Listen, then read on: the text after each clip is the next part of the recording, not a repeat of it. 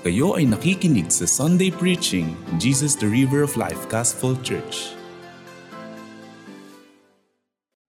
Panginoon, maraming salamat po sa inyo pong mga salita na siya pong nagiging kalakasan po namin at siya pong aming buhay. Ang dalangin po namin, Panginoon, ay patuloy niyo po kaming turuan. Ilayo niyo po kami, O Diyos, sa doktrina ng mga tao at tuluyang ilapit sa mga katuruan na nagmumula sa inyo. Dalangin po namin sa umagang ito na lahat po, O Diyos, ng aming pong mapapakinggan ay hindi lamang po mailalagay sa aming pong mga puso, sa aming mga isipan, kundi ito rin po, O Diyos, ay makikita sa buhay ng bawat isa sa amin. Salamat po, Panginoon. Kayo po ang patuloy na mapapurihan sa umagang ito sa matamis sa pangalan ni Jesus. Amen. Tayo pong lahat ay makakaupo na. Okay? Praise God. Okay lang po ba yung tunog ng boses ko? Bro, parang nawala dito yung ano, yung yung sounds. Meron ba dito? Sa sa main? Okay lang. Para feeling ko galing ako sa balloon eh. okay. So, praise the Lord. Last week, ang pinag-aralan po natin ay patungkol po doon sa iba't ibang mga katuruan na itinuro po sa atin ng, at, ng ating mga sinaunang mga matatanda or mga matatanda na nauna naman sa atin na natutunan po natin noong isang linggo na tayo po ay hindi na dapat mamuhay sa mga minanang turo na iyon. Last week, napag-usapan natin yung mga iba't ibang uh, uri ng paniniwala na ating pong pinangahawakan bilang mga Pilipino. If you will remember, nag-cite po tayo ng mga example po doon. Ang sabi, pagka raw ikaw ay bungi, huwag kang magtatanim ng mais. Bakit daw po? Kasi kapag ka daw yung mais nagkabunga at ikaw ang nagtanim, ang bunga nung bungi-bungi. Naalala niyo po yon? And at the same time, kung maaalala po ninyo, ang sabi doon, meron din pong mga katuruan na nagsasabi, huwag daw tayong mag-aasawa kayong mga lalaki ng may nunal sa ilalim ng mata. Ano daw po ang, bakit daw po, ano po ang dahilan? Kasi daw po, madaling mamamatay. Okay, madaling mababalo. Okay, so, ganun din, last week, napag-usapan din natin yung patungkol sa pagwawalis na kahit na anong dumi ng bahay mo, pagkagabi na, huwag ka daw magwawalis. At kapag ka daw naiwalis mo, ibalik mo kasi sayang naman yung, yung ano, yung swerte. Okay? So yun po yung mga paniniwala, yun po yung mga paniniwala na atin pong uh, kinagisnan. Ngunit ang sabi ng salita ng Diyos, itong mga paniniwalang ito kung minsan ay mas pinaniniwalaan pa ng tao kaysa sa kanyang mga kautusan. Binigyan diin ng ating Panginoong Heso Kristo na ito pong mga katuruan na ito na minana natin sa mga matatanda ay iwanan na po natin.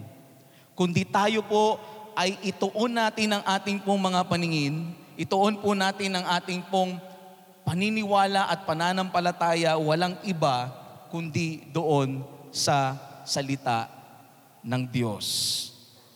Dito po sa Matthew chapter 15, 10 to 11, ay nakita po natin na itinuro ni Jesus yung pong patungkol sa kung ano ang lumalabas sa bibig ng tao ang siyang nagpaparumi sa kanya at hindi daw po yung pumapasok. Narinig niyo na po ba yan? Kadalasan, okay, we are so much concerned patungkol po sa ano po yung way natin ng pagkain at kung ano yung ating po mga kakainin. And sometimes, most of the time, it becomes a ritual for us. And right now, may our eyes be open sa ating pong pag-aaral ng kanya pong mga salita. And right now, tingnan po natin, in verse 10 to 11 ng Matthew chapter 15, ang sabi niya po doon, pinalapit ni Jesus ang mga tao at kanyang sinabi, Makinig kayong lahat at unawain ang aking sasabihin. It is very important for us na kapag ang ating Panginoon ang siya pong nagsalita, ituon po natin ang ating pong mga pandinig. That is why, lalong-lalo na sa ating pong simbahan, every, after, every before services, laging sinasabi, off your cellphone, Huwag mo nang kausapin ng katabi, away-away muna tayo. Dahil ang nais ng Panginoon ay tayo po ay maunawaan po nating maigi ang lahat ng Kanya pong mga tinuturo. Yesterday, there is a seminar that enlightens us. Lahat ng mga ministry heads nandito, our pastors were also here, even yung iba pong mga pastors sa ibang mga simbahan. And there are those teachings na, may, na, na bigla silang nagulat and uh, we are studying. And sometimes it's like that. Kapag ka meron ka ng matagal na pinaniniwalaan at bigla kang na-open, hindi mo agad malunok. Tama po ba? Hindi mo agad malunok. But it will take time to penetrate in your hearts. And then, God will make you realize the truth. And it will humble you. Ganon din po yung ating pong mga minanang turo. Kung minsan, sa tagal ng ating mga pinanghahawakan na yan, from birth, nung simula tayo ay magkaisip, at biglang sinabi ng Biblia, hindi ka dapat maniwala dito. Eh yun ang napakinggan mo. Ano ang gagawin mo ngayon? Ayoko nang mag-church dyan. Ayoko nang maging born again. Ayoko nang magbasa ng salita ng Diyos.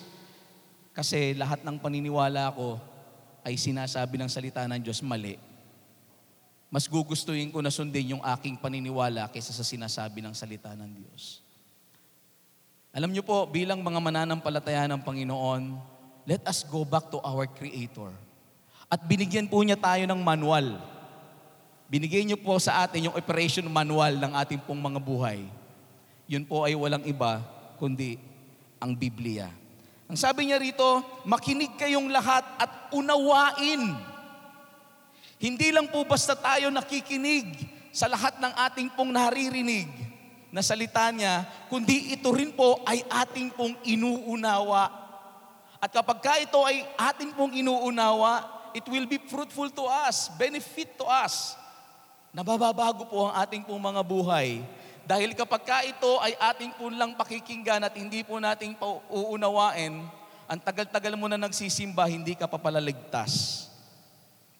Ganun po ang mangyayari. That is why the Lord said na unawain po natin ang lahat ng kanyang mga sasabihin. And in verse 11, doon niya tinumbok.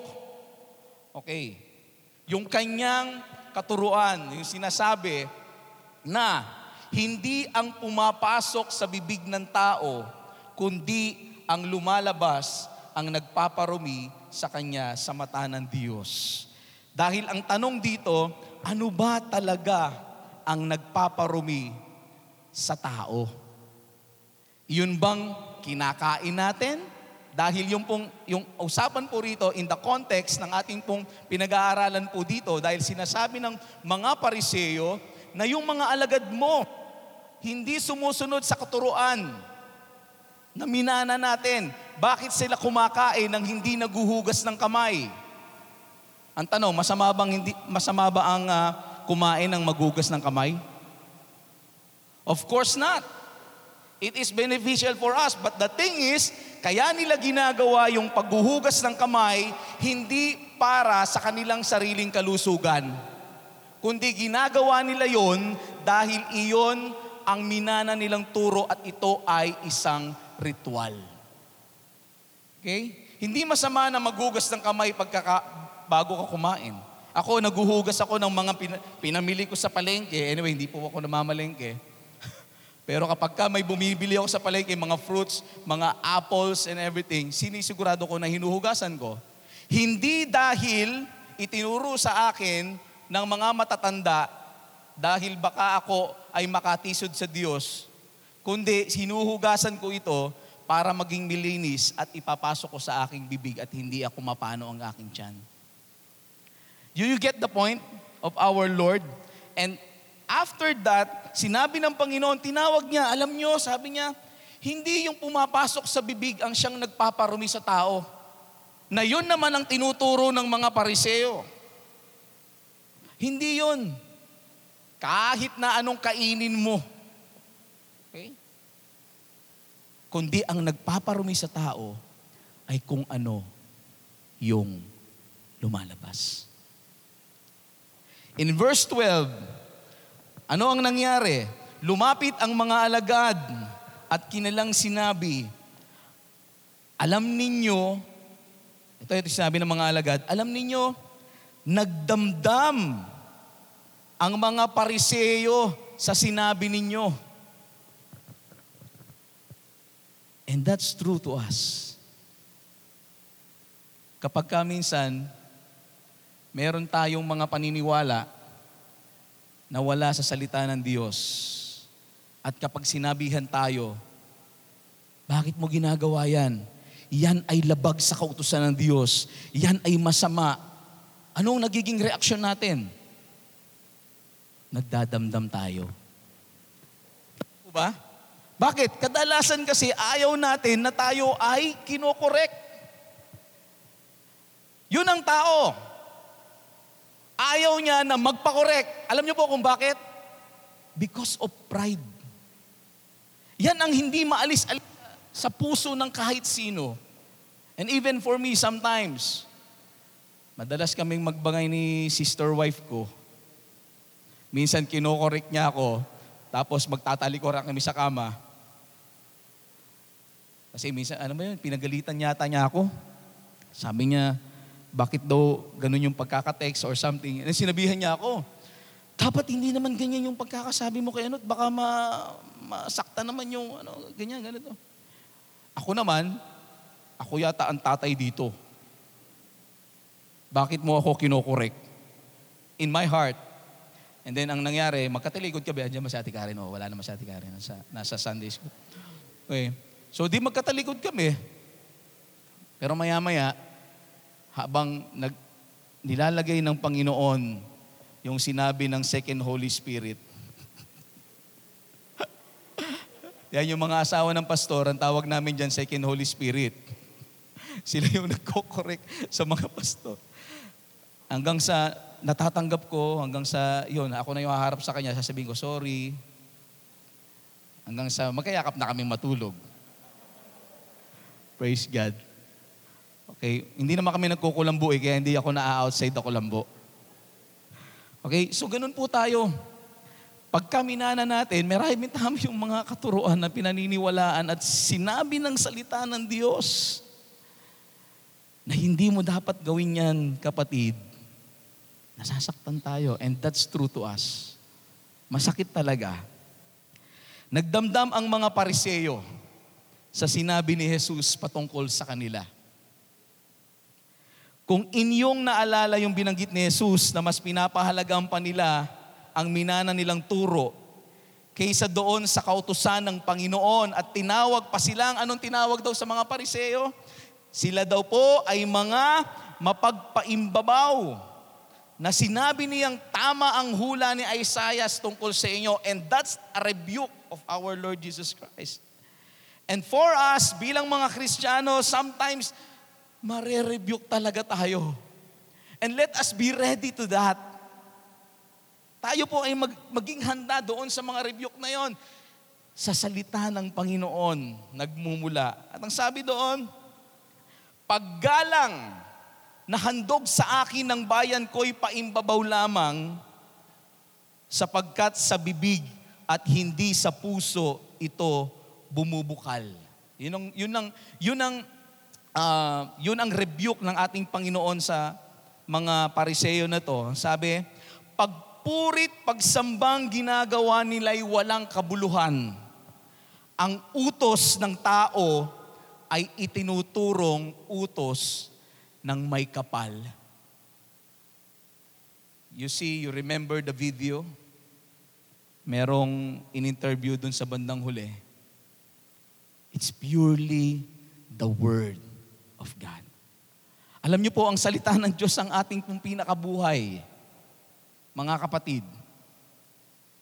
Ang salita ng Diyos ang ating pinakabuhay, kaya wag po tayong magtitiwala sa kahit ano paman kundi sa salita ng Diyos lamang. Wala po tayong ibang pangahawakan, kundi ang lahat ng sinasali, sinasalita ng Panginoon sa Kanya pong mga salita sa Biblia. Madalas masakit talaga sa damdamin ang pagtutuwid ng Diyos.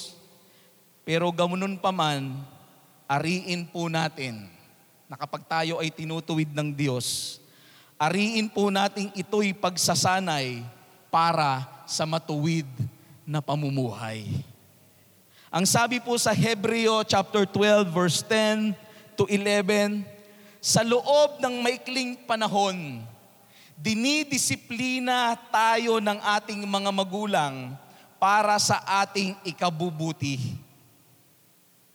Gayon din naman, itinutuwid tayo ng Diyos sa ikabubuti natin upang tayo'y maging banal tulad niya. Nakita niyo yung benefit ng pagtutuwid ng Panginoon sa atin?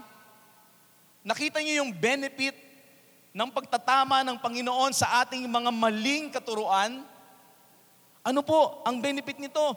Nagiging banal tayo. And in verse 11, habang tayo itinutuwid, and that's true, hindi tayo natutuwa. Tama po. That's why, huwag kayong magtaka. Kapag ka merong mga itinutuwid na nagre-react na talagang sakit naman. And that's true. That's true to us. Hindi tayo nagtutuwa, kundi naghihinagpis. Ngunit, pagkatapos niyon, mararanasan natin ang kapayapaang bunga ng pagsasanay sa matuwid na pamumuhay. It's part of our training. Kapag ka dumadaan ka sa matinding pagsubok, ano ang mangyayari sa iyo? Hindi ka matutinag dahil alam mo na dumaan ka na sa ganyang klase ng training na ginawa sa iyo ng Panginoon. Ang bunga, meron kang kapayapaan sa puso mo. At magiging matuwid ang iyong pamumuhay. And in verse 13 to 14, sumagot si Jesus, Bubunutin ang bawat halamang hindi itinanim ng aking ama na nasa langit. Kaya ano sabi ng, ng Panginoon? Hayaan niyo sila. Sila'y mga bulag na taga-akay. At kapag bulag ang umaakay sa bulag, ano po ang mangyayari? Kapwa sila mahuhulog sa hukay. These are strong words from the lips of Jesus Christ. Very strong words. Na darating ang Panginoon, alam niyo po mga kapatid, darating ang panahon, ihihiwalay ng Diyos ang mga matutuwid sa mga masasama. Ngayon ang tanong mga kapatid, nasan ka? Ikaw ba ay nasa matuwid? O ikaw ba ay kasama ng mga masasama? Awit chapter 1 verse 5 to 6. Ang masamang tao, ano po ang mangyayari sa kanya? Ang masamang tao ay parurusahan at hindi magmimintis. Iwawalay siya sa pagkakatipon ng mga matutuwid. Sa taong matuwid, ay itong si Yahweh. Ano ang ginagawa sa mga taong matutuwid? Sila ay iniingatan ng Panginoon.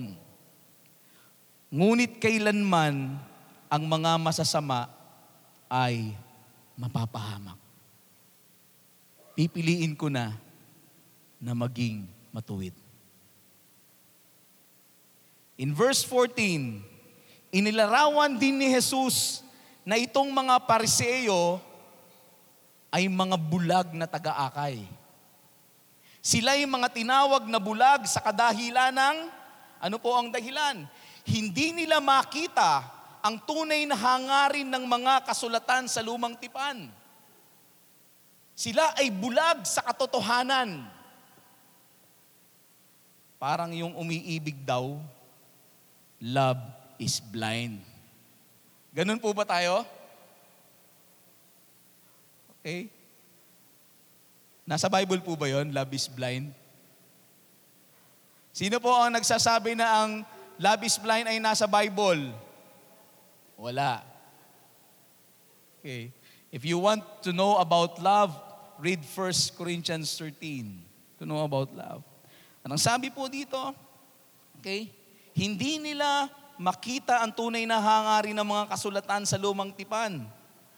At ano ang mangyayari kung bulag ang mag-aakay sa bulag, saan ito paroroon? Kundi sa lalo kadiliman. Kaya mga kapatid, tayo ay pumunta sa liwanag. Si Kristo ang ating ilaw. Tayo po ay tumungo kay Kristo na siyang ating pong liwanag. In awit, sabi po dun sa awit 119 verse 11, ang banal mong kautusay sa puso ko iingatan upang hindi magkasala laban sa iyo kailanman. In verse 105, ang sabi doon, same chapter, salita mo'y isang tanglaw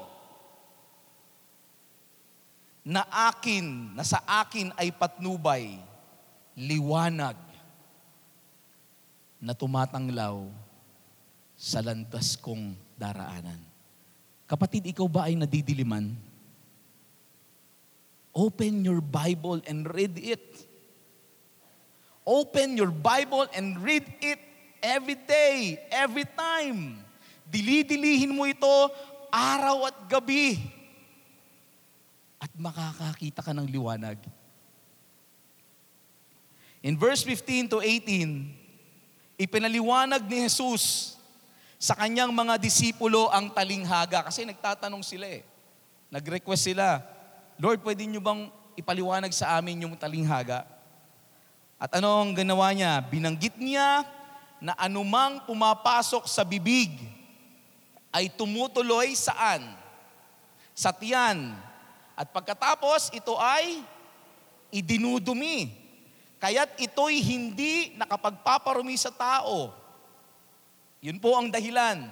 Kapag ka ikaw ay kumain, ano po ang mangyayari? Ito lang po ay tutuloy sa tiyan mo at pagkatapos maya-maya, after ilang bang oras yun? Three, uh, three hours gutom ka na, pero madigest siya, I think eight hours, no? Idudumi mo siya. Okay, minsan malambot, minsan matigas. Ganun po yun eh. okay. At idinudumi, kaya't ito'y hindi nagpaparumi sa tao. Sa kabilang banda, ay ang nagpaparumi sa isang tao ay yung mga salitang lumalabas sa kanyang bibig sapagkat ito ay nagmumula sa puso. It's very important yung ating pong mga puso. Bantayan po natin ang ating pong mga puso. That is why let us cover our hearts with that breastplate of righteousness. Bantayan po natin. Kasi itong puso na to, hindi nag-iisip. Kung minsan, di ba? Ang nangyayari, kapag ka kung anong naramdaman, yun agad ang ginagawa. Hindi iniisip. Ay, ang gwapo niya. Wow. Di ba? Di ba ganun, minsan ganun tayo? Hindi na natin iniisip, ah, hindi pa ako pala ako tapos ng aking pag-aaral. Nako, pagagalitan ako ng aking mga magulang, kailangan muna ay makapagtrabaho ako. Di ba? Lalo sa mga kabataan. Pag nakakita ng mga kamukha ni pastor,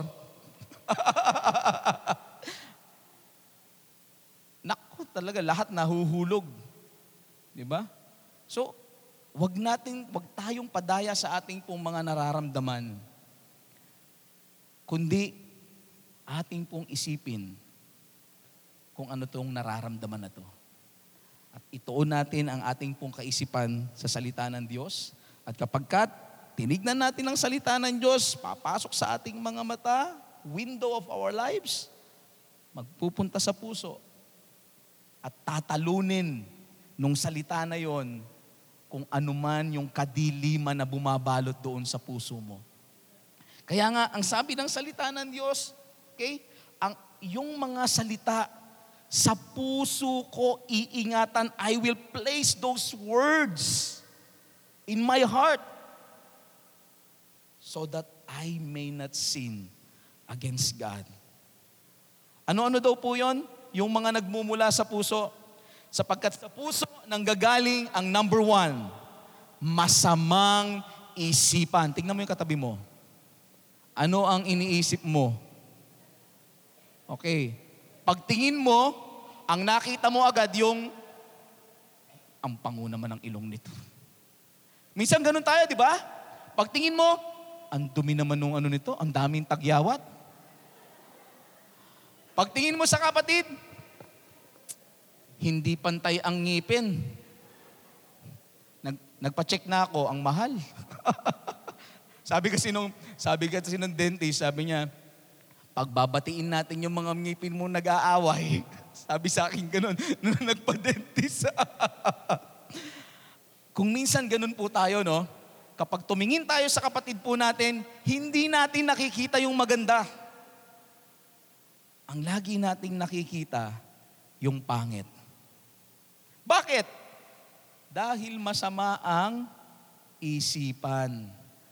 Magbago na po tayo, mga kapatid. Ang tingnan po natin, yung kagandahan ng Diyos sa buhay ng kapatid po natin. What a wonderful creation. Sabihin mo nga sa katabi mo, sabihin mo sa kanya, what a wonderful creation. Hindi po binobola ah.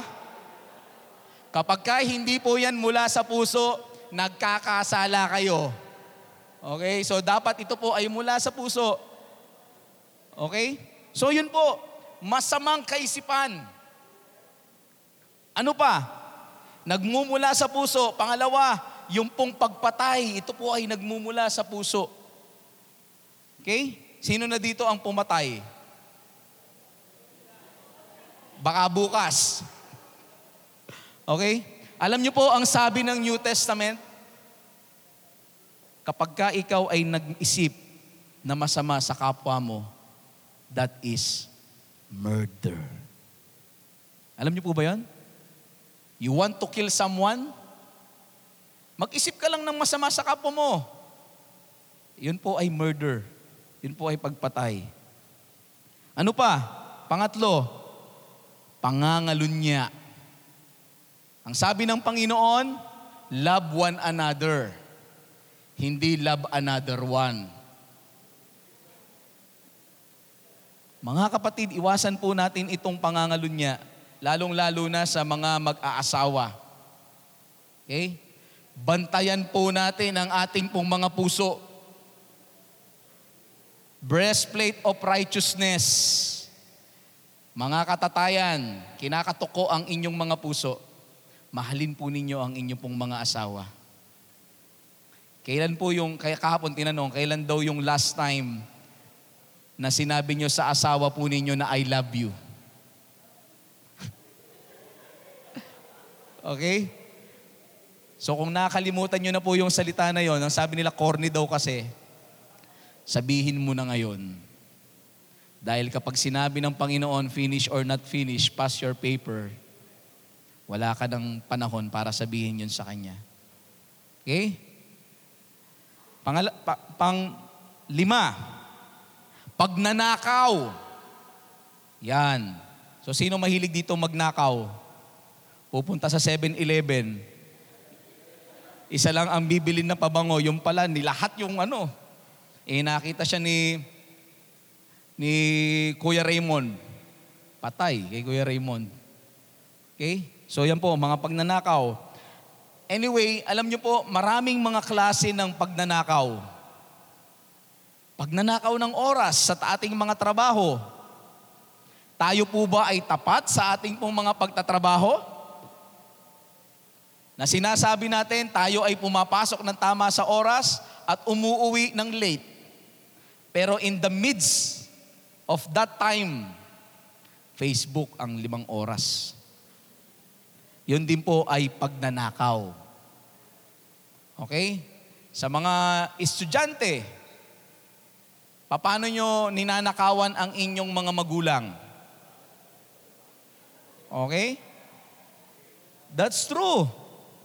Sinabi na nga na may bagyo at walang pasok, Mami, may pasok kami para sa baon. Diba? hindi nag-aaral ng mabuti. Ang mahal-mahal ng tuition fee, hindi nag-aaral ng mabuti. Yun po ay pagnanakaw sa inyo pong mga magulang. Ang salita ng Diyos, ang sabi niya, atin pong mahalin, igalang ang ating pong mga magulang. At huwag po natin silang nakaawan. Ano pa? Number six, pagsaksi sa kasinungalingan. Ay, nakita ko nga siya, kahit hindi mo naman alam. Minsan, ganun tayo, no? Makichismis lang. Diba? At panghuli, yung pong paninirang puri. Maraming bagsak dito eh. Okay? Alam niyo po, maraming bumabagsak dito sa paninirang puri. Pagkakaharap mo ang kapatid, ang ganda mo kapatid. You're so beautiful.